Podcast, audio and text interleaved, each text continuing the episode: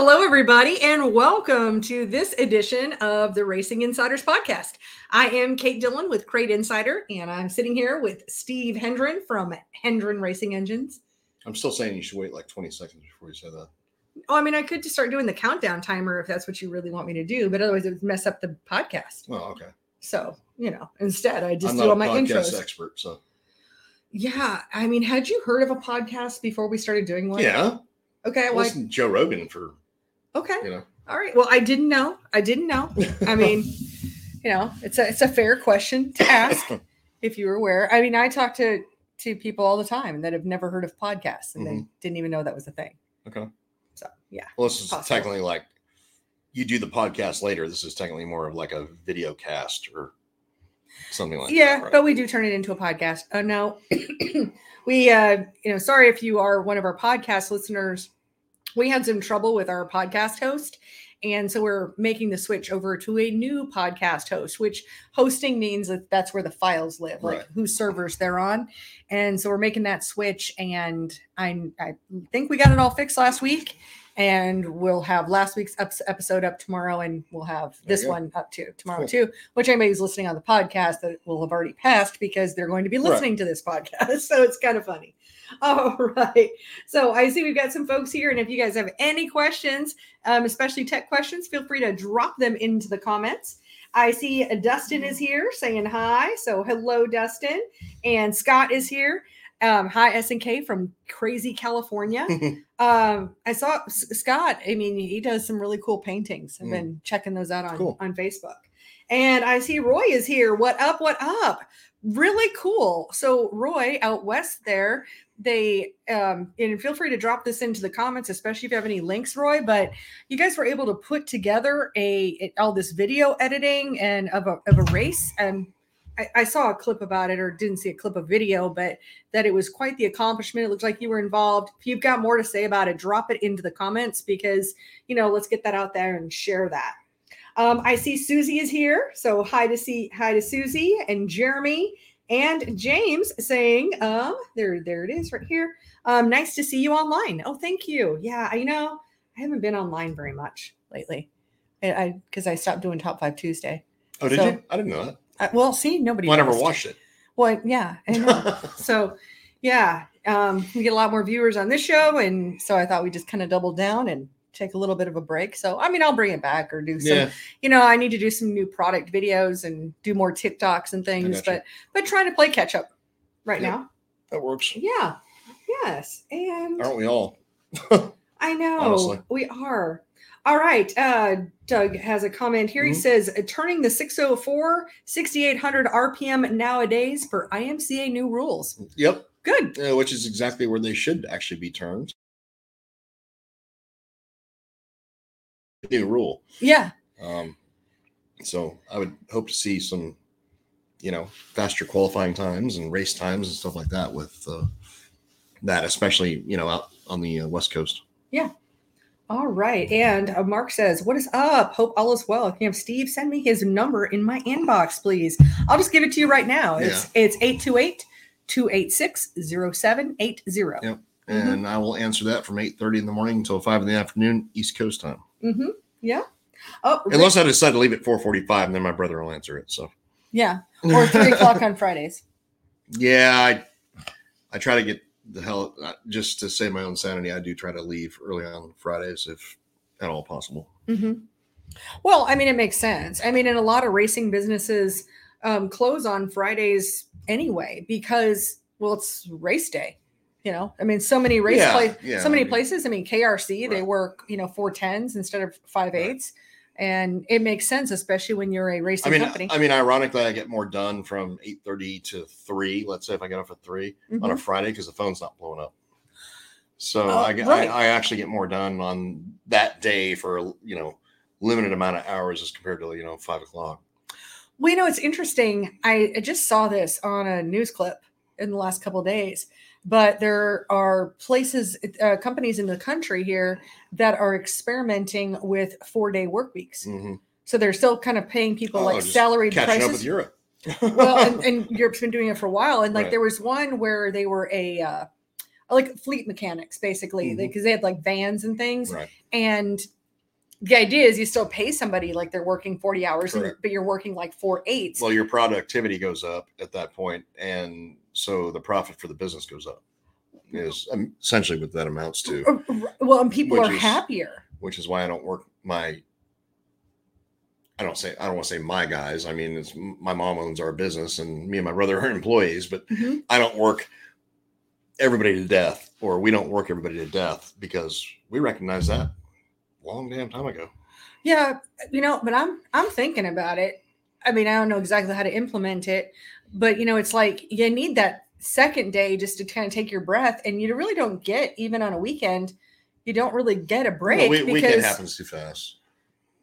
I mean, right. honestly, It's So- yeah, it's over before you know it. I mean, yeah, Sunday's a day off, but does it really count as a day off? I mean, yeah, you get to do some shit you, you know, Sort of. you can do privately because you're not at work, but still, you're you're doing that, that's laundry. that's that's my insomnia. Well, that but that's my insomnia night.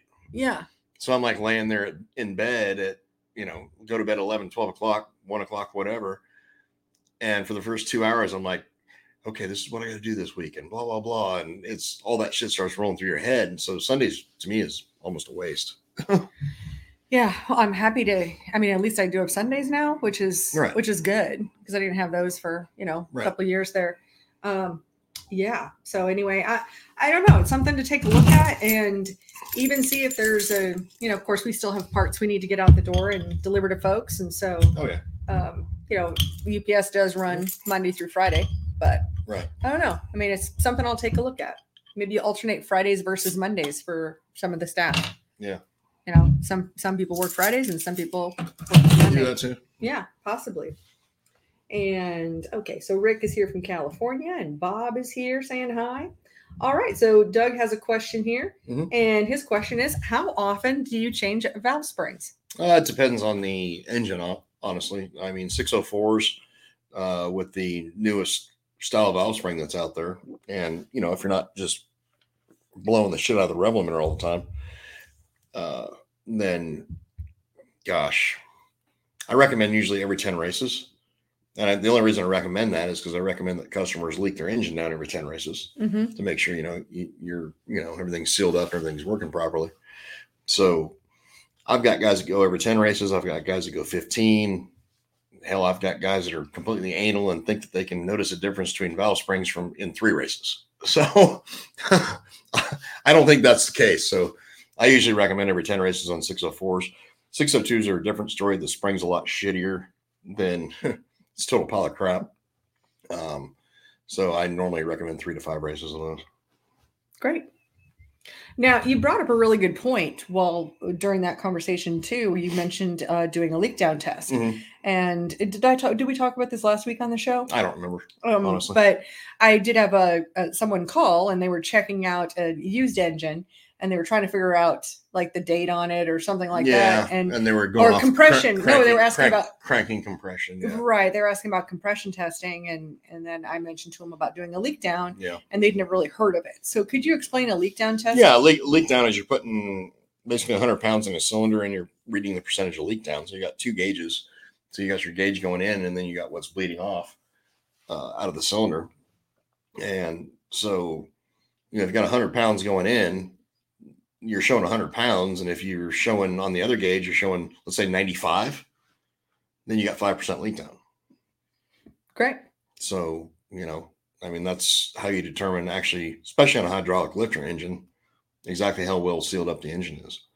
Uh, hydraulic lifter engines can give you a false reading because if you got, like, say, a, uh, uh, lifters that are bled down in a cylinder you're checking, it'll actually shorten the duration on the camshaft. So, if as you're turning it over on the starter, uh, it'll shorten the duration on the cam camshaft, which gives you a higher cylinder pressure, which will give you a false reading.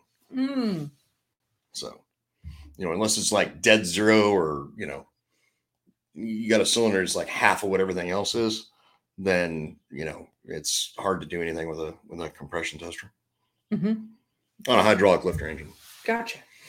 Ah, it's our friend Dave Hammond is here. Yeah, so Dave, Hammond from Hammond Motorsports. Yeah, so uh, love Dave's products. Uh, is his uh, caster camber gauge kit, his chassis setup plates, plumb bob kit, body bracing. We just Amazing love Dave. stuff. We love Dave. We Let's love put it out Dave. So thank you so much for being here, Dave. Absolutely. We need to get together and do some more videos. Um, all right, Steve is here. He says, Steve, where is the beer mug? I do not have one. I'm just drinking my uh, Heineken. Well, tonight, you so- do have one. It's Well, it's it's five feet five feet away. Yeah, you Yeah. even have a selection of other ones, but you know, I'm just you have my out of the bottle. matching ones. That We'll save we'll save the bottle. mugs for uh, summertime when we're outside. Yeah, that'll work. Yeah, because they're Yeti mugs, so they can stay nice and cold for sure. All right, here's a question Drew has. He says, "What do y'all you all think of 602 crates going from $3,800 to now $6,500 for the same product?" Uh, it's actually not the price. Um, so I mean, you're probably looking at map pricing. Um, there are places where you can buy them much cheaper than the sixty five hundred dollars. Um, I'm not a fan of them raising the prices on them. I know why they did. The reason being is they moved the block finishing work back to the United States, uh, which was an automatic price increase, obviously, and uh, they're now being CNC finished, uh, the machine work finished, CNC machines. So I know they went up basically a thousand bucks Yeah, I, I over what they were, you know, beginning last year. Mm-hmm. Yeah, So I mean, there's prices out there depending on where you buy from and who you talk to. You'll see them for 48, 90, roughly, somewhere in that range. Yeah. I, I don't know. I, I I'm not, I'm, I'm not, I'm not going to say where it is. I mean, you can, because really we can't, but uh, you can call around to different dealerships and you'll, you'll find them for that price. performance dealers. And I mean, anyone who's advertising the crate engines, it is mandated by GM that we can we map have to um, put it at that price. Yep. So map pricing being minimum advertised price. Correct. So we can't we can't show them as uh, And we also can't that. promote a different price, right. which is why Correct. I recommend you call a GM performance dealer to get Mhm. the price of the engine. Or you call somebody like me and then, you know, I'm not making any money off it. So if you're just wanting a box stock one, then I'd refer you to the dealers I deal with. Yeah, you know, I, I and I think it's more than just the bringing the American labor. I think we're also looking at all the different components, some of those metal prices, the like. Oh, not, I'm not sticking well, up for all, all that's going to factor in, and and Yeah. we're still going to be going up. And So it's a so, so long as Brandon. Brandon's in office, we're going to be going up. I just can't believe some of these price hikes. I mean that that seems like it's crazy, but like looking at just even taking like a little weekend vacation, I'm used to like hotels, regular hotels being like 100 150 dollars a night, you know, like that's pretty standard. But my gosh, I can't even go an hour from here and you want to go downtown, $400 395 or 495 a night. Absolutely insane. I feel like my God, what bubble have I been living in that the prices went up? Because I'm sure as hell not making that much more No. money. Oh my gosh. And no no way could I even afford to pay myself that much money. Know, we're fixing to go into recession. So Yeah, yeah, it is. Gerald Farms is here from South Carolina. Chris is here from Canada, and he, I think he thought, oh, um, it's it's crazy. So my Canadian friends, if you drop in a Canadian flag, it just has like a little CA. I, I'm not seeing it like on Facebook. So, and if I said California, I apologize, but I was confused one day about that. Not Yeah. about Canada versus California, but just I looked out looked at it later well when i see ca i definitely think california but it's it's a weird looking ca Yeah. so it's it's a result of the Right. flag so anybody else who drops flags in i'm gonna Yeah. know canada now but i'm not gonna know any of the rest of them so yeah steve Peden is here and oh and uh, joseph has a question he says Mm-hmm. what kind of horsepower gains between a 602 with basic off-the-shelf parts and all the fancy crate 602 specific fancy parts uh, honestly, I mean, and I've said this time and time again. I mean, not meaning to, you know, I'm not saying anything about your question, but it honestly depends on the day of the week it was built. Um, how did the tolerances stack that day? We're talking production line built engines um, on 602s, especially. And it's just how did it stack up? I mean, it could be honestly, you got lucky. You got one out of the box that runs like a raped ape, or you get one that's a complete total, you know, shit box. So it's Well- it, it can vary quite a bit. I, I don't think that's actually his question. I think talking about all the bolt-ons. So Oh, like if you've just got basic, if- basic basic off the shelf parts being bolt-ons and all the fancy crate 602 specific fancy parts. So if you're just going to run a regular like front drive or you know Right. box stock Holley carburetor, like it is there something to be gained by the fancy oh, parts? Are we Oh, absolutely. paying for it? Absolutely. or I mean, not. Yeah, I mean for sure. I mean you take a carburetor for instance, and you go from a box stock Holley HP center section carburetor, and you you know use one of the uh, billet center section deals that we're doing nowadays, and most carburetor builders are. Yeah, you're looking 10 horsepower. hmm I mean, back to back those two compared to each other. hmm Um, you know, you look at headers. I mean, headers are a huge deal. Um, all that makes a difference. Um, carburetor spacers, um, any of the external stuff. And I ain't trying to promote you or me or whatever, but anything that normally that we recommend is stuff that we know for a fact actually makes power. Um, I mean, is all that add up to you're going to make 100 more horsepower? No, it doesn't. Because usually when we're making a recommendation, we're comparing product back to back Right, not overall this is what we're going to gain right. so It is about the it is about the package, and the only way to really do scientific testing is to do back to back testing, like carburetor versus well, you to go a carburetor. b a b yeah, you know. yeah, you, you've got to keep that all the same. yeah correct Well, I, and I think why they make a bigger difference. now I mean, now you can correct me now- if I'm wrong, but I, yeah, stuck you there. Um, no well, what i was going to say is i mean you can do something like hey we're going to test headers today right. but we're using a box stock holley carburetor hmm so we test headers and you're like oh my god yeah this header made much, this much more than the next header well then just because you go and add a billet center section carburetor to it doesn't mean you're adding that much more to it Right. Y- Yeah. does that make sense Well, i mean it's the law no- of diminishing returns. Because I mean, you see that all the time. All the snarky bastards who hate- hate crate engines and everything else. They're like, "Oh, if I had, you know, gosh, if I just added up everything that everybody claims you can get, I'd have a hundred more horsepower." No, that's just not how it works. yeah no it's not because it's not additive it's it is the package but why the things are important is because we do have a lower horsepower application Correct. and so we're not able to make up for it in other ways and so we're No, I trying mean, to look- get every little bit out of it go kart racing with the Briggs and Stratton.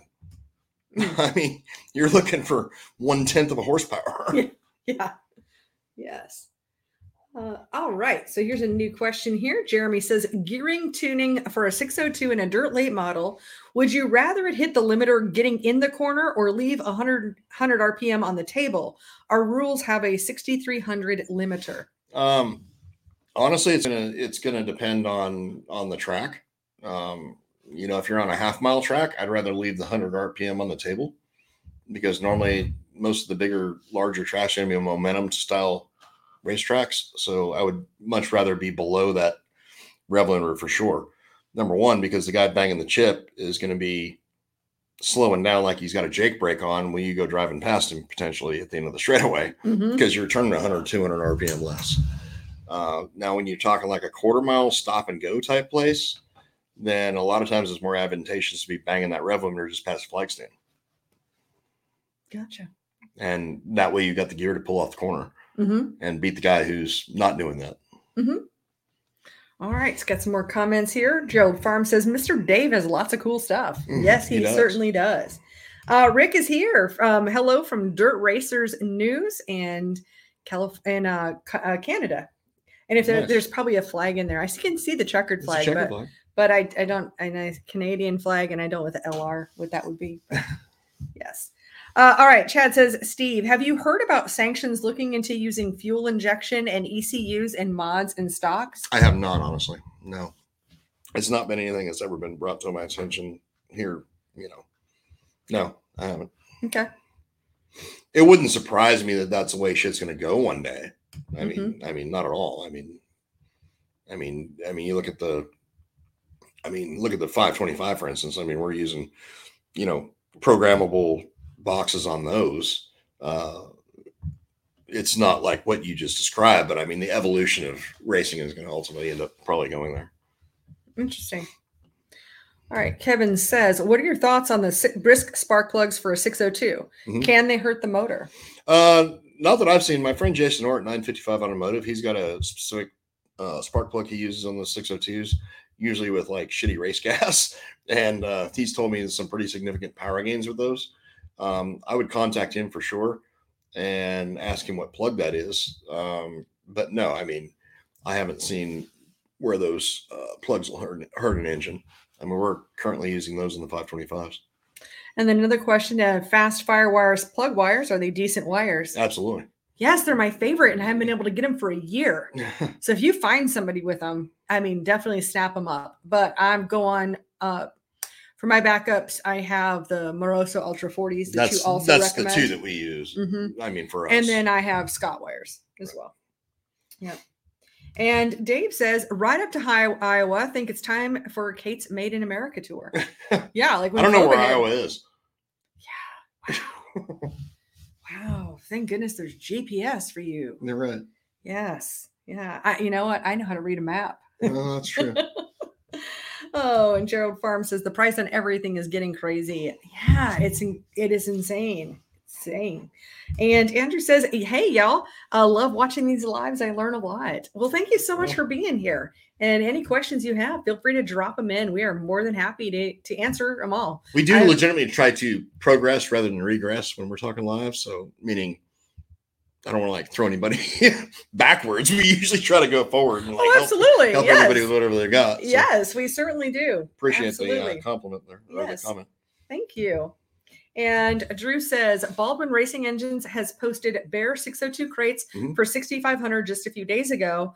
Uh, I did not know if there were new updates to the engines that justified the price increase. We were looking to buy a new one and keep our 60 our used one as a spare, I'm I'm not sure who that is. Um, but, it doesn't matter. I'm going to go ahead and but- look at on our website because I just updated uh, GM prices the other day. I guarantee it'll be essentially it's got to be map pricing.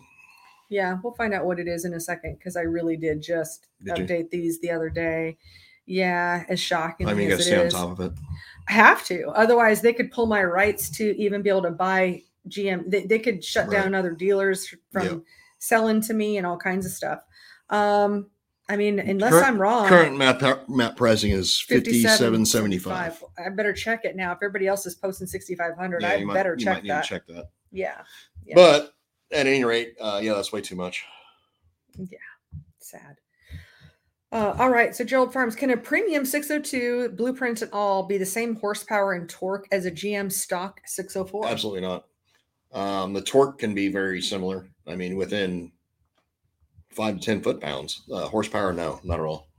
And that's the difference in the cam, the limitation of the cam, right? Oh, it's it's there's a lot of different. well, and there's there's lots of Yeah. different things that are different about the 602 and 604. correct. Yeah, cylinder heads and Mhm. pistons and camshafts. List goes on, but yeah, torque wise, yeah, they're actually fairly similar. Uh, horsepower wise, not even close. All right, another question uh, from Chuck. He says, "Autolite spark plugs or NGK plugs for a 602 crate?" No, I use both. Mhm. I use either that AR94 Autolite or that uh, R5724-8 NGK. Both of them actually perform the same. I prefer the Autolite to be honest with you, uh, especially when we're running on uh, E85. Yeah. Now you said that the Autolites last a little bit longer, That's Right. what I've seen. Yeah, and then also you don't have to gap the Autolites. uh, Autolites are pre-gapped. Yeah, Correct. Whereas with the NGKs, you need to. I mean, you're going to save a few dollars, but they don't Yeah, last as long, and you yeah, a few You have to dollars is like less than ten bucks. Right. Yeah. I see. Uh, Darren is here saying, hey. So, hey there, Darren and Kevin. And he says, yes, that's exactly the problem we have to use the pump fuel. So, Mhm. talking about the brisk plugs, you have to use a pump. Yeah, yeah. If you're using a pump yes, I would definitely call Jason.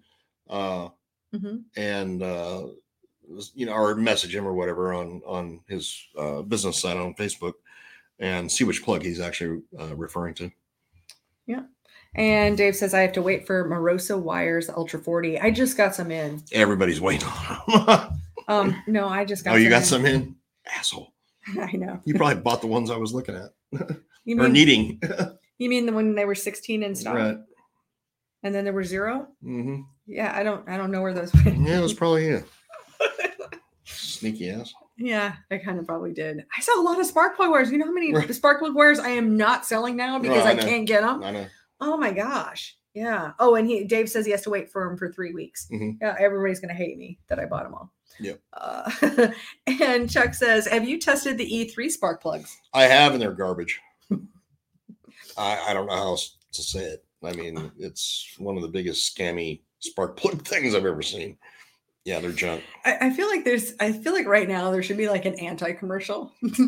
This this uh this program is not sponsored by E3 Spark Plugs. No, I'm, I'm just being honest. I mean, I'm going to lie about it. no, Oh. no, no, not at all. I'm not going to be politically correct when it comes to something that's a piece of shit. So, wow. No, I mean we don't like to throw things under the bus. We normally just like, no, that is not the preferred. Well, not you. You're like, no, it's just a piece of shit. I, I I equate them back to back in the day when you had the multi spark Oh yeah. spark plugs or the multi fire spark plugs. Yeah. No, they do not fucking multi fire. so, Wow. Wow. Okay, oh, another plug oh, um, plugs question. Uh, Mike Mhm. says, "How often do you recommend changing the plugs on a 602? We are running E E85." well, what I normally recommend uh, is going to be um, like on 604s generally, it's going to be every 10 races, obviously, when you're going to leak the motor down and change it, change your valve springs. 602s, I would still say every 10 races. So every other time you change your valve springs Oh, okay. or leak the motor down. So yeah, about every 10 races. Spark plugs are cheap. It's like oil. hmm You know, oil's cheap. Spark plugs are cheap. Let's just keep putting them in as fresh as we possibly can. That doesn't mean you have to do it every race. Right. And that's really some great advice. I don't think that that's a question that's come up, but it's such an obvious question because it is the maintenance that we want to do on the Correct. on these crate engines. So thanks for that. Yeah, I mean they they are not maintenance. They're essentially maintenance free as Mhm. compared to an open motor, but they're not maintenance completely maintenance free. So Yep. we still need to do stuff like that. And Jeremy says, "Oh, what was Jason's business for the spark plugs again?" Uh, Jeremy, that Uh, is 955 Automotive. In Erie, Pennsylvania. hmm And his last name is Orr, O R Yep, E. Jason Orr, uh, or 955 Automotive. Mhm. Okay. Another question here from Taylor says, reverse mount on a 604. And are there any power gains? No, it's more convenience than anything else. Um, I prefer everything reverse mount just because it gets everything off the front of the engine. Um, and when you're running belt drive off the bell housing, all right, you're running belt drive off the bell housing normally is a tandem power steering fuel pump combo. I mean, that shit's always 100% positively driven. So you don't have mechanical fuel pump failures and you don't end up with, you know, a chunk of dirt tossing a belt off and you lose power steering, shit like that. You know, that really brings up a, a great question. A lot of times we've talked about putting things on the front versus putting them Mhm. on the back and your, your preferences there. But power difference wise, no, there's none. well, eh, but speaking of that as well, have you found any difference by having just like rear mount power steering and using a standard mechanical pump versus the tandem route? No, no, I mean, uh, uh, yeah, like if you're using rear mount power steering like a mechanical fuel pump, then no. I mean, there's again, there's not going to be a power difference. Mhm. I just personally prefer the entire tandem unit on the back because it again eliminates any pro any possibility of failure. Honestly, Great. Yeah, really, really good. Uh, all right, Drew says, how often should we replace our spark plugs? Okay, we just talked about that. Mhm. Um, I've been replacing ours along with the oil filter and other maintenance every two nights. It's the Oh. only way I know. So we've always done it at two nights, regardless of how they look. I mean, if Wow. you if that works for you, I would keep doing it. Mhm. Um, again, the spark plugs, if you're you got the right heat range for what you're doing, I mean, those things should last you probably about 10, 10 shows. Mhm, So you may be able to cut back a little bit on the spark plug changing and buy another tire. mhm. Yeah. Oh, and Kevin, I'm going to be a little jealous of you here, Kevin. He says, Thank you very much. I got lucky, found three sets of fire wires, bought a set. I generally use the Scott. Dang it. They did. There were some out there that existed that I didn't get my hands on. All right. And Pam is here. She says, Hey guys, we did get our tapes back. Yay. Things have been very busy around here. Thanks for again for YouTubing them for us. Awesome. Yeah, so if you guys want to check out um, some races from the past, uh, we were so grateful to get the Silva collection, and it's over on Racing Rewind is the name of the channel. You can also type in on racing on YouTube, and you can also just type into a uh, into your browser racingrewind.com, and it'll actually redirect you over to Oh, the cool. YouTube channel. Yeah. Is the way we have that set up. That's awesome. Yeah. And it looked like they had fun in Hawaii. I was like looking at the pictures. I didn't comment because I was jealous as fuck. So Mm, Yeah. yeah, gotcha. And uh, and Crandall says all good until a belt breaks. Like, that happened today. That Oh, was this was here looking for a belt in the Yeah, shop? and I was yeah, like, yeah. I don't know. Like belts are right there That- with that- fittings. That did legit happen today, but it was after the dyno job. so- Okay. there we were getting down and checking out the different belts, and I was like, I don't know what any of these numbers But the mean. cool part about it is when you when the belt breaks, everything fucking shuts off. So as far as Oh. like you know, Well, power that's fuel, everything just shuts the hell off. So you're not gonna hurt anything. That is a good, good, good thing right there. Okay. And Dave says on a 604 running methanol, Mhm. IMCA states no top end lube. Anything special you should do since there's no top end lube? Honestly, back in the day when I was running methanol all the time out in California, I mean, we never ran a top end lube ever at all. And normally, if you're if it's a deal where you're racing weekly, I found you don't need to worry about it. Even when we're running, you know, highly oxygenated race gases, they're extremely dry. If you're racing weekly, it's not a problem. E85, it's still not a problem. Um, if it's something where it's going to sit for two or three weeks, I would certainly run gas through the system Mhm. before you know shutting it off and letting it sit for two or three weeks. But as far as the top end lube goes, um, again, I mean, we ran methanol for years, and I never ran any top end lube, but we were racing two or three nights a week. So Now, when you were doing that and, and maintaining your car, were you maybe running regular gasoline through it, like in between races? no, You just left the methanol, like, yeah. It- and, and, and the reason I ask, I was I was talking to someone on the phone, and we were w- we were talking about fuels, and one of the things he said is that back in the day, like with running methanol and all of that, that back then we had lead in the fuel, and lead is a lubricant. And I mean, I think of Well, the is, graphic. yeah. So if you were if you were going in between and putting you know gas Mhm. in back then, you could have re-lubricated your engine, you know, before Right. you ran methanol the next time. Right. So I don't, it, it's just a question, yeah, I mean, but it wasn't an issue for you. no, no, we just Cool. we we never had an issue with it. If you're again, if you're racing weekly, Mhm. um, if you're not, if you're sporadic, you know, once or twice a month or something like that, then yeah, I would certainly consider, um, you know, hell, you could put a five gallon jug with some top end lube in it and run it through the carburetor before you shut it off. I mean, that works because what you're trying to do is you're trying to keep the primarily you're trying to keep the exhaust valves from from uh, drying up and then rusting up uh, because they're exposed to outside atmosphere. And usually, what will happen on a 604 is it'll uh, dry that guide out and then it rusts, especially Mm, in the summertime when you got humidity and everything. If you're not in a climate controlled building where the car's kept, you'll get humidity, it'll dry out the exhaust guides, and then you get rust build up, and then you start sticking exhaust valves. gotcha. And uh, Jeremy says, Steve, if I have a cast center section stealth carb for E85, is it worth it sending it back and having it converted to a billet center section? One thousand percent yes. I would certainly recommend that, regardless of what kind of engine you're using. Um, the billet stuff is by far and away just massively superior to the to the uh, the um, HP style center section. Wow. Oh, and Drew says, thanks for all the info. Nice to have a real opinion rather than he said, she said. Absolutely. Yes. Uh, so well, I, I've, I've got here. opinions. Doesn't mean it's always right. It just means it's an educated opinion. I'll put it that Oh, way. yeah. You know, you do a lot of work. I mean, this is your, this is what you do No, I mean, day. I mean, I might say something, somebody else says something different, but you know, it's like anything else in racing. Just you know, take it for what it is and apply it to your situation the way you can. And if it works for you, great. If not, try the other dude's opinion. well, and data can change. Yeah, And kind of does all the time. hmm Yeah, and that's where we have to try to be, you know, like like fast on our feet. Kind of thing. that's why we're that's why we're constantly testing. Yeah. That's why we have a house car and we're constantly doing shit.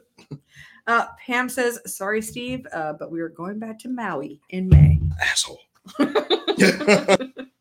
Oh, now here's a good one. Jim says, uh, "So, Steve, which beer has got more octane, Michelob Ultra or Bud Light?" Uh, both of them are about on par as far as being, you know, like the old man, fat man beer that we now drink to like try to stay 30 pounds heavier than we were in high school.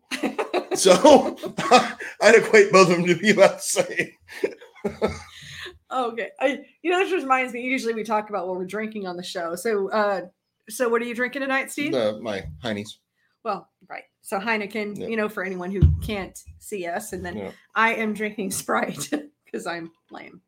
But I, I have to tell you, I don't. I didn't say usually- it. I did not say that for once. That's fine.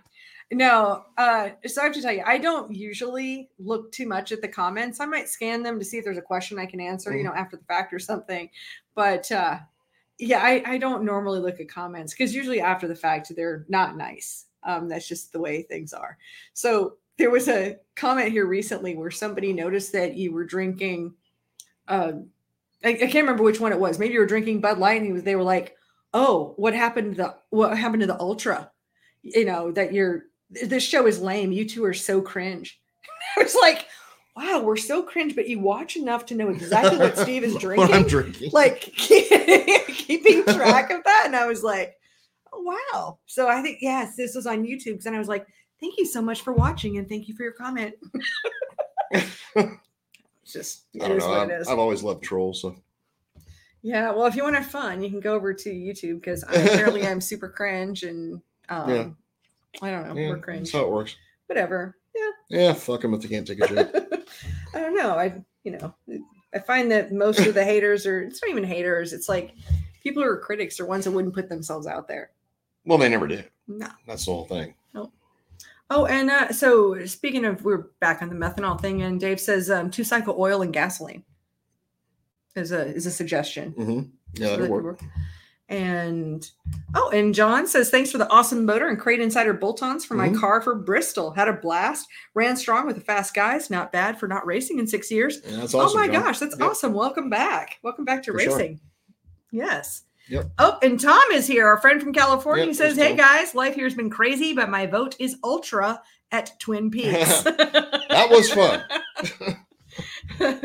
Nearly every year there's something, and we end up pulling an entire shift. Pulling a shift Peaks at Twin together. Peaks. Yes, yes, yes. And uh, Jim says that the uh, Heineken is a little more higher octane for sure. It is certainly much tastier as well. Yes. It- And which is actually this is this is honestly like one of my favorite beers ever. So Mhm. yeah, you just felt like you know something a little I special. was in a Heineken like- mood tonight. Works. So Jeremy says went by CVR to do some smashing and eyeballed them Henderson Hendren carbs, Mhm. and man, are they pretty! Makes me want to sell my stealth just for the looks. yeah, it, I wouldn't sell it until you have the other one in hand. Right. Just saying. yeah. We're fixing to run into a carburetor shortage here before long. Yeah. So I would not sell anything until you got one in hand. Yes. And That goes for engines too, by the way, guys. and uh, David said, should I add extensions to my headers on my 604 stock car? Uh, it depends on what you've got for headers, honestly. Mhm. And you know, I mean, there are certain scenarios where yeah, it definitely helps, and other scenarios where it doesn't. So a lot of that has to do with like the primary tube length of your header, and there's a bunch of other variables in there. But I mean, that would be a place to start. And I would, yeah, I'm like burping now. Sorry. I would certainly, um, you know, if you got have the opportunity to get on a chassis dyno, I mean, you can obviously play with extensions on the headers and see where your little sweet spot is. Well, I think something that has been consistent as far as things that you've learned, you know, I'm not in the trenches doing this testing, but that whatever you do to one side, you'd want to do to the other. You want equal Oh, no, length no, headers. Absolutely. Yeah. And, but I don't know that that's obvious. So Yeah. whatever you do try for an extension on one side, do it on the other. Yeah. And Well, that, you know, it's obvious to me, but okay. Right. But you didn't mention it. So it's not obvious to everybody. But uh, now Jeremy says, thanks for the new lift and maintenance parts last week, Kate. I'm still amazed at all the stock you have in the new store. Well, thank you so much for coming by. That was a lot of fun. So, and I definitely appreciate the business for sure. So, thank you so much. Mhm. Hey, you know what? I might even have signage because sometimes, Yeah, you said you were. Yeah, hopefully. like, so I called somebody new That's that, out. and they came out and took a look, and he's going to give me a quote. And so, Nice. hopefully, we'll get some signs, and then maybe people will stop trying to come in and get their oil changed. yeah, that'd be a You good know, thing. maybe. so my the store is it was formerly a, a oil change place. So we constantly just have we, we put up a sign that says we sell race car parts, but people just kind of pop in and they're like, "Do you do inspections?" Like, no, no, we don't. No, No, we no. don't. Yeah, I don't know. It Looks like you got a nice car there. All right. Oh, and David has weighed in on the octane question here. Says tequila has higher octane. Oh yeah, that's yeah, that would be the the winner. case. I've I do have some damn badass tequila here. Oh wait, no, it's at, at my house. No, you there. No, there's some good stuff here. No, I got my that Azul I've got at the house. Yeah, but you also bought me that other That one shit there. um That that. recently. Well, yeah. Don Juan's maybe or something. Nah, I need to get some of that Don. It's Don Julio, but I need to get some of that Don Julio 1942. That shit's badass too. Okay. All right. Uh, Bruce says, how much horsepower gain between a good pump gas set up to proper E85 setup on a 602? Horsepower wise, um, is going to be less impressive to you than what the torque is going to be. Uh, torque, you're probably talking 25 to 30 foot pounds at takeoff, and probably through the mid range. So the torque is what you're actually looking for. Uh, horsepower wise, oh, could be five or ten. I don't know, but I honestly don't give two shits about horsepower. So it's all about torque, and that's what you're going to see. That is going to be the significant difference. Andrew Garris is here from our, Mhm. for our awesome friend from Pro Fabrication. Let's I stole a set of headers from you today, bud. Oh, no, I already heard. All right. Yeah. Oh, he ratted me out. Yeah. Did he call to say, Steve said it would be okay? Is it really okay? Yeah. It, oh, fucker. Yeah. Yeah. Nobody steals my headers without me knowing. Fucking Andy. I, I put tracking covers on them all now. Now I know where they are. you know where they're at. Each one. The hell's my header at? Oh, I see where it's at right now. Yeah. Um, all right. Kevin says, "Can you send a carb uh, to you? Can I send a? I'm assuming that can he send a carb to you for a carb makeover? yeah, my brother, my brother's actually the one that does them, uh, Mike Hendren. So yeah, I mean, just give us a shout, and I'll put you in contact with Mike, and and uh, yeah, you're welcome to send one to have him do whatever he, Mhm. whatever you want done to him. Honestly, other than converting methanol, we we don't deal with anything in methanol. Good to know. Okay. And Dave says, uh, old school, use the crayon. Is he a Marine? have of- a friend who's a Marine. One of my good friends is Marine Scout sniper, former Marine Yeah. Scout sniper. So, so we, well, I guess you always are, but he's a Yeah. Marine, he's a Marine Scout sniper, and I give him shit all the time. You know, talking about well, his purple, he's, talking he's- about his purple fucking crayons that he eats and writes with. well, he's the one that starts it. So we're Right. not like I, I don't want to sound for a moment that we're being disparaging to our military. Not at all. well, it doesn't sound like that. It sounds like I'm making fun of his ass, which I am. well, yeah, but we're not being like you make fun of him because we He's been, he's actually been on the podcast before, yes, he has. so we Yes. interviewed him. Uh, Yeah. uh, gosh, last summer I believe. Yep. Uh, yeah, he was, it's Maybe it was for. Veterans Day. I can't remember. It was like something. It's just sometime in the summer. We. We're having fun. And our friend Cameron's back, and he says he's been traveling to a lot of shops working with racers that were at the, uh, he said Crate Insider class, but it's where the Race Logic Chassis School class. Thank you. So, absolutely, uh, Cameron was there talking about tires. And if you're looking for that little extra edge of getting, the, really, the edge is information these days. Wouldn't you agree? I think, you well, I know you agree. The edge of the tire blocks. No, I was just going to do a little promo here for Race Well, you Logic. actually made sense. Thank you. Yeah. I, yeah, I was dual. If you're was looking, if you're looking for the for the right edge, Oh yeah, yeah. It's almost it's almost like that commercial, like the uh, this will be an exciting event. We'll sell you the whole seat, but you'll only need the edge. it's all about the no, no, but it, I mean, you know, trying to find the edge in racing, it's all about information this these days, and really proud of what uh, um, you know the Race Logic Chassis School. Really great information. The feedback Oh, yeah. has been phenomenal. And so, whether you have a late model or a street stock, then we've got a class for you. So, racelogic.vip is the the uh, is the website there. And oh, and Jeremy says, "Hey Steve, did you catch the USAC tire drama? Oh, kind of yes. confirms what everyone has been saying about tires being wildly inconsistent. Oh, yeah, you and I talked about it at lunch on Saturday. yeah. Oh, yes. yes. And yes. I have for a long time been a huge skeptic of particularly one lab that does the uh, tire testing, which I mean, they didn't name names, but I can assume where it's been, uh, where those tire samples went to start with and got found to be because they fucked up some fuel samples last year hmm for one of my customers, as a matter of fact. And uh, yeah, they need to go back to uh, checking porta potties rather than uh, doing tires. Yeah. But I uh, think some of the series need to take this in, into consideration. because and at least have the balls enough to do what USAC did, which is go to two different labs. Yes, alternate labs Yeah.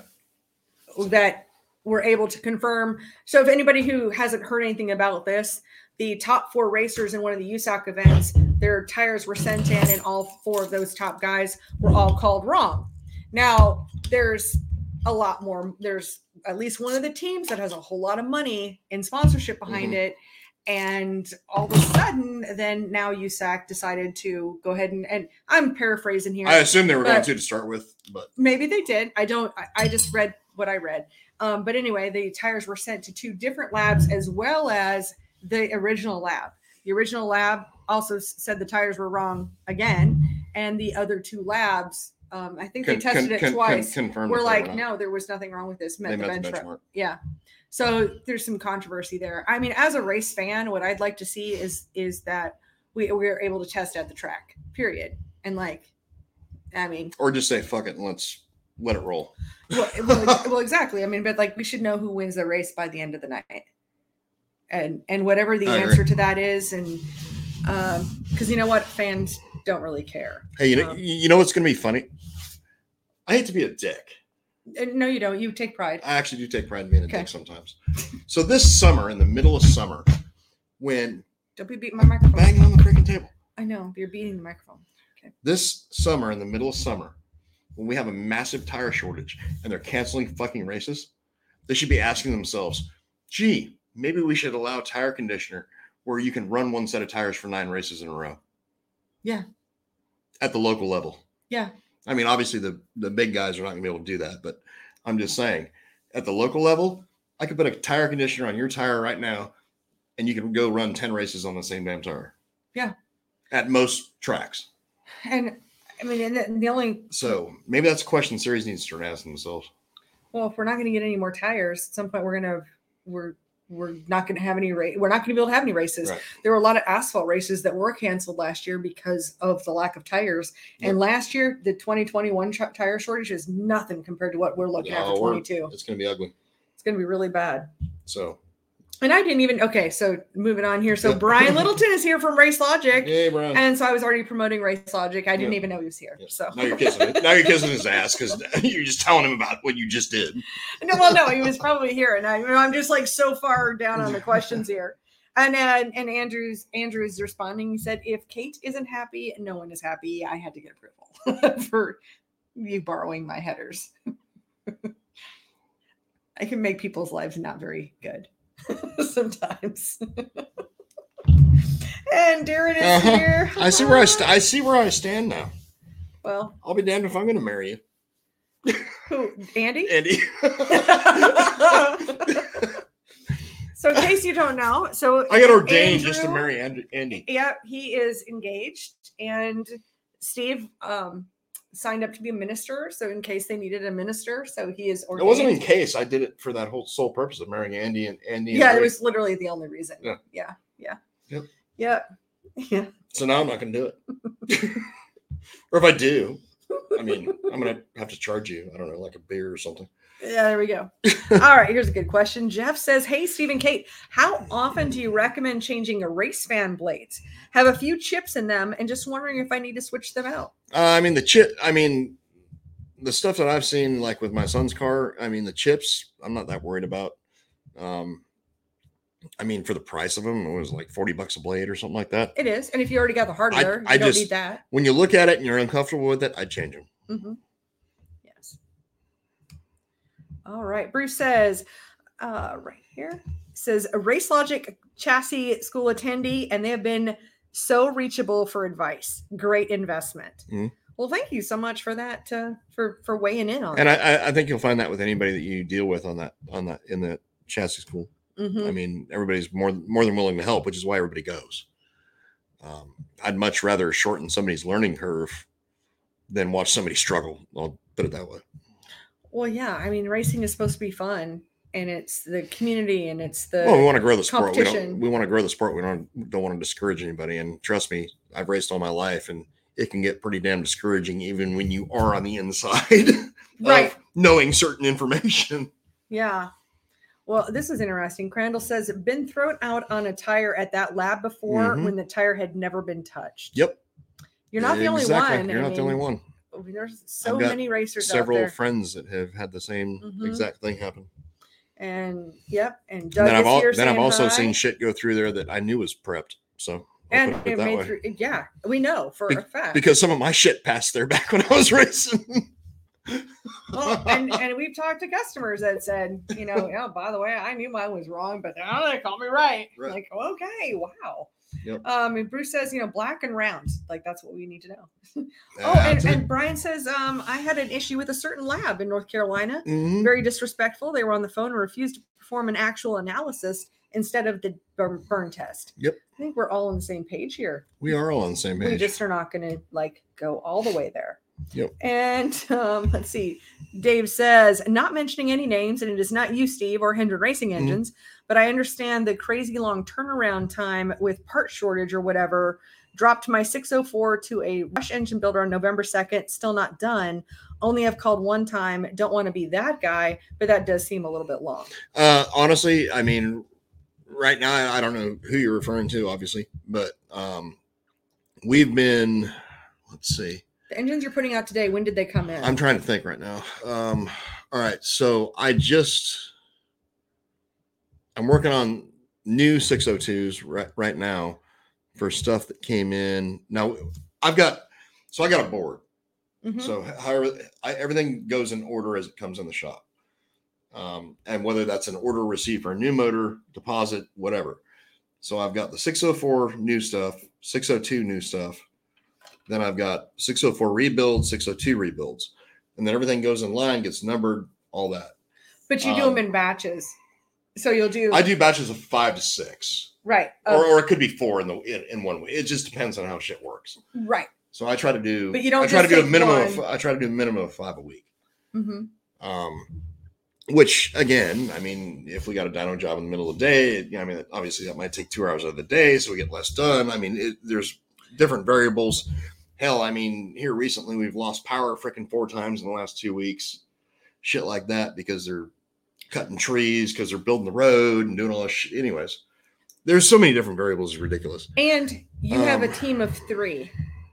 Most of I have the- a team of three. Yeah. most of the engine other engine builders Lo- are kind of running solo or maybe have like a part-time person. C- correct. Yeah. So, so it's really hard to compare. it would not it's not out of the realm of possibility that that that is you know in fact the case Mhm. um because a lot of times what happens and i've run into this i mean i'm struggling with this right now is if somebody calls me and says hey you know how long to get an engine freshened and i tell you right now as of today it's let's say six weeks Mhm.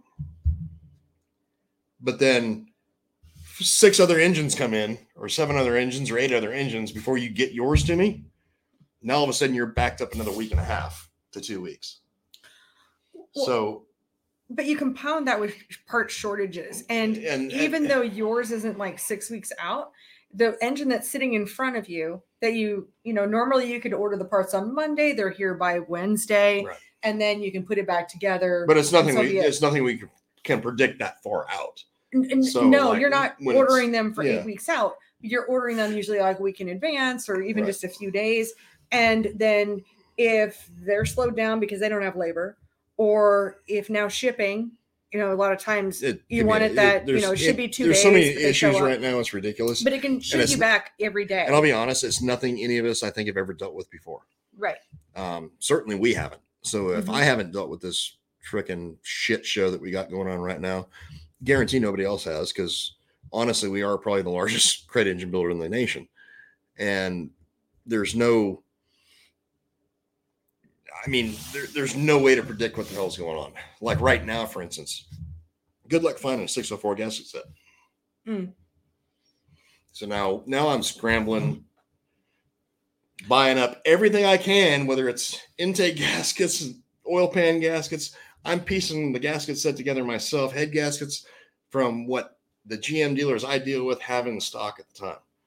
And it's Yes. it's turned into a total complete and total shit show to try to get stuff done Well, um and normally that would have been a two second phone call or a or a 30 second email but now you're spending an hour and a half calling each of these Right. places to find out what you can even but get. but like what has happened on our end, and I assume it would be the same with the person you're with, with the person you're dealing with, is generally, I'm going to say one third of our customer base, they're usually going to be buying a new engine every year. Mhm. So, like for me to process a new engine does not take that much time because I don't have the labor involved in cleaning everything. And I mean, there's just, it just doesn't take as long as it does to do a freshen up. Now, with everything where you can't get new engines, you haven't been able to since July of last year, everybody's freshening their stuff up. So, it, like again, it's really easy to be overwhelmed and misquote somebody on the time frame that you're looking at to get it done. And, And I ain't making excuses for nobody. I'm just telling you how what I've run into, and that's the situation I've myself have experienced because I have completely, completely freaking shit the bed as far as like time frame on on, on when stuff can be actually be done. well, and it's and it's not just one. Partly my fault, partly everybody else's fault. So, Well, and it's not just one consistent thing. It's it's a moving target. Like this week, it's gaskets. Last week, it might have been piston rings. correct. The week before that, it could have been and something we else. and we've run into one each of everything as far as like shortages and everything else, and that just puts you further and further behind. and there's just no way to anticipate it. And you can try to have some of the stuff on the shelf, but at some point, it just becomes unreasonable. Well, I have. mean, right now I've got what do I have? 15 sets of 604 piston rings, 13 sets of 602 piston rings, all sitting on my shelf at 200 and something dollars a fucking set for, you know, each. And the reason I've got those is because one of my dealers said, there's going to be a ring shortage. Okay, how many? How many? Of, how many? how many, how many can you get? And I Yeah. bought everything that I could possibly get. Um, because I've got so many, so much shit still stacked in line to get done Mhm. and so that's what we're having to do. I'm I'm I'm sitting on just thousands upon thousands of dollars worth of stuff because when I see it, I got to buy it. That's the reason I have a store. Otherwise, I can't get something out the door. That's the reason I have a store.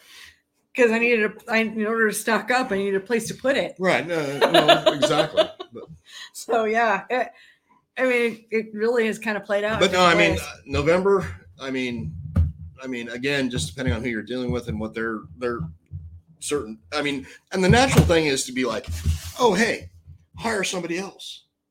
No, fuck that. I'm not hiring anybody else because I'll be honest, there's nobody that I can trust. Nobody that wants to come actually do a job, get paid, go home, come back the next day and do the job. Uh, Well- so the only that's why we've only got family working at my place. well, but the other piece of that is you just don't know how long this busyness will last.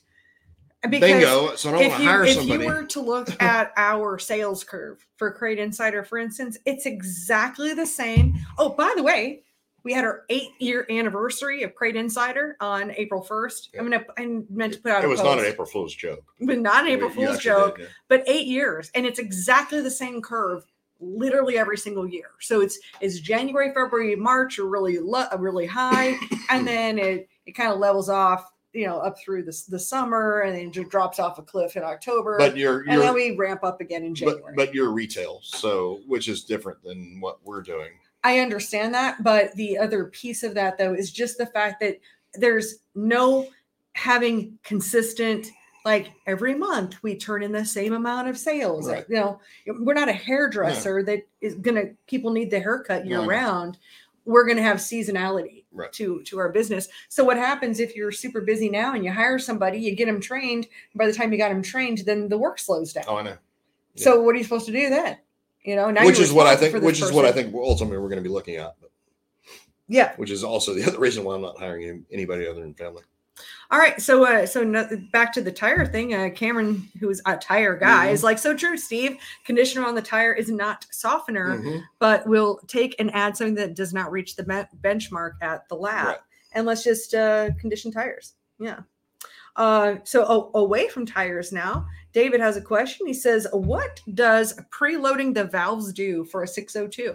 Um, so you're you're pre preloading the lifter is what you're doing, um, and it actually uh, the, the the reason why we do that on on these engines is number one, if you're not turning the engine into valve float, you're not going to have you know an issue, um, which most people are not going to do. But like if you're going to be turning the thing, you know, under 6400, 64 and under, we normally run three quarters of a turn preload, and this goes for uh, 604s and 602s. Mhm. Reason being, excuse me, is we're trying to preload the button, which is the part that the, the push rod contacts. We're preloading that against the piston, which is inside the lifter. And that normally, from what the what we found, uh, we've got a you know a bleed down tester that my brother built. We can actually measure the bleed down of lifters. What we found is that's the most common place where you've got bleed down in the lifter. Okay. So the harder you're able to preload that and get that mating surface stuck together, because if you look at it under, hell, you can even look at it under a magnifying glass, and you'll see like little wavy lines. Just it's machine marks. So we're trying to get those two surfaces like meshed together to where the lifter doesn't bleed down at a higher lift. Okay. Great. And it actually answered the next question too. Which which is why GM's recommendation is now half to three quarters of a turn because that came from me. Interesting. Interesting. And we have uh, Mike had a follow up question on that quarter turn, but we took, of course, talk about three quarter Mm-hmm. Yep. turn. And uh, Cameron says, I have talked to so many people that attended the Race Logic Chassis School. Very happy and thankful. Oh, yeah, sure. thank you. Um, Chuck, uh, he says, uh, Hey, Kate and Steve, I am a proud member of the LGB FJB movement. Aren't we Um, all? Yes, yes. And uh, Donine uh, follows up with that, says, you know, we'll call it the Biden shit show. That's exactly and I am going to agree with that. Agree, agree, agree. Stupid son of a bitch about got us in World War Three last week. every week, um, every day. You know, I know, you know, that was like, I mean, gosh, is it possible that somebody could screw up worse than Kamala? And then Biden's like, hey, hold my beer. You know, I mean, like, come Yeah. on. Crazy. Yep. Crazy. And Bruce says, congratulations. And uh, Coastal Engine and Machine. It says, you hit, uh, hit it on the head, Steve. Mhm. I've never seen it like this. Yep. Yeah. exactly. So It's being an engine unreal, shop, man. we don't know what to do. You know? No, I mean it's and I've got like some of my buddies that build open motors. God, they've been waiting for months and months and months just on like one block or one set of pistons, and it's getting unreal. Mm-hmm. Well, it's been unreal, but it's going to be worse. It's going to be worse long before it gets better. Yeah. Now, short track thing is asking, um, how's Crate Insider doing on the CPI index? So I don't know what a CPI index is, but You Mm-mm. I don't know. okay. don't know what that one is. And Jerry says, where can I get a 604 new block? I'm Sorry. Good luck. We don't know. no. um, so I think what's going on right now is I actually had uh, a couple of customers who needed new blocks, Mhm. and now it's I haven't checked within you know a week or two, but basically there's none in the entire country, and the reason being I think, and what they were theorizing to me, the the GM dealers I deal with, is that they're using them all in production for new 604s and 602s. Ah, gotcha. Um, but that being said, I would call and talk to Jim Norman at City Chevrolet hmm and see if he can locate anything for you. Okay, it's a good, good suggestion there. All right. Well, we're about a, about an hour. There's a great last comment I think we can put on the screen right, here cool. that I think is perfect for the moment, and and that is from Chuck, and he says, "Get your hand off my hiney." I'm gonna hold mine online until I get done. so cheers everybody thank you so much for being here if you want to check out the replay you can find it on facebook and youtube any any final any final No, thoughts I'm gonna go nope, smoke. you're good Fuck yeah, all right I'm well good. thank you for being here and we'll see you guys in next week have a good one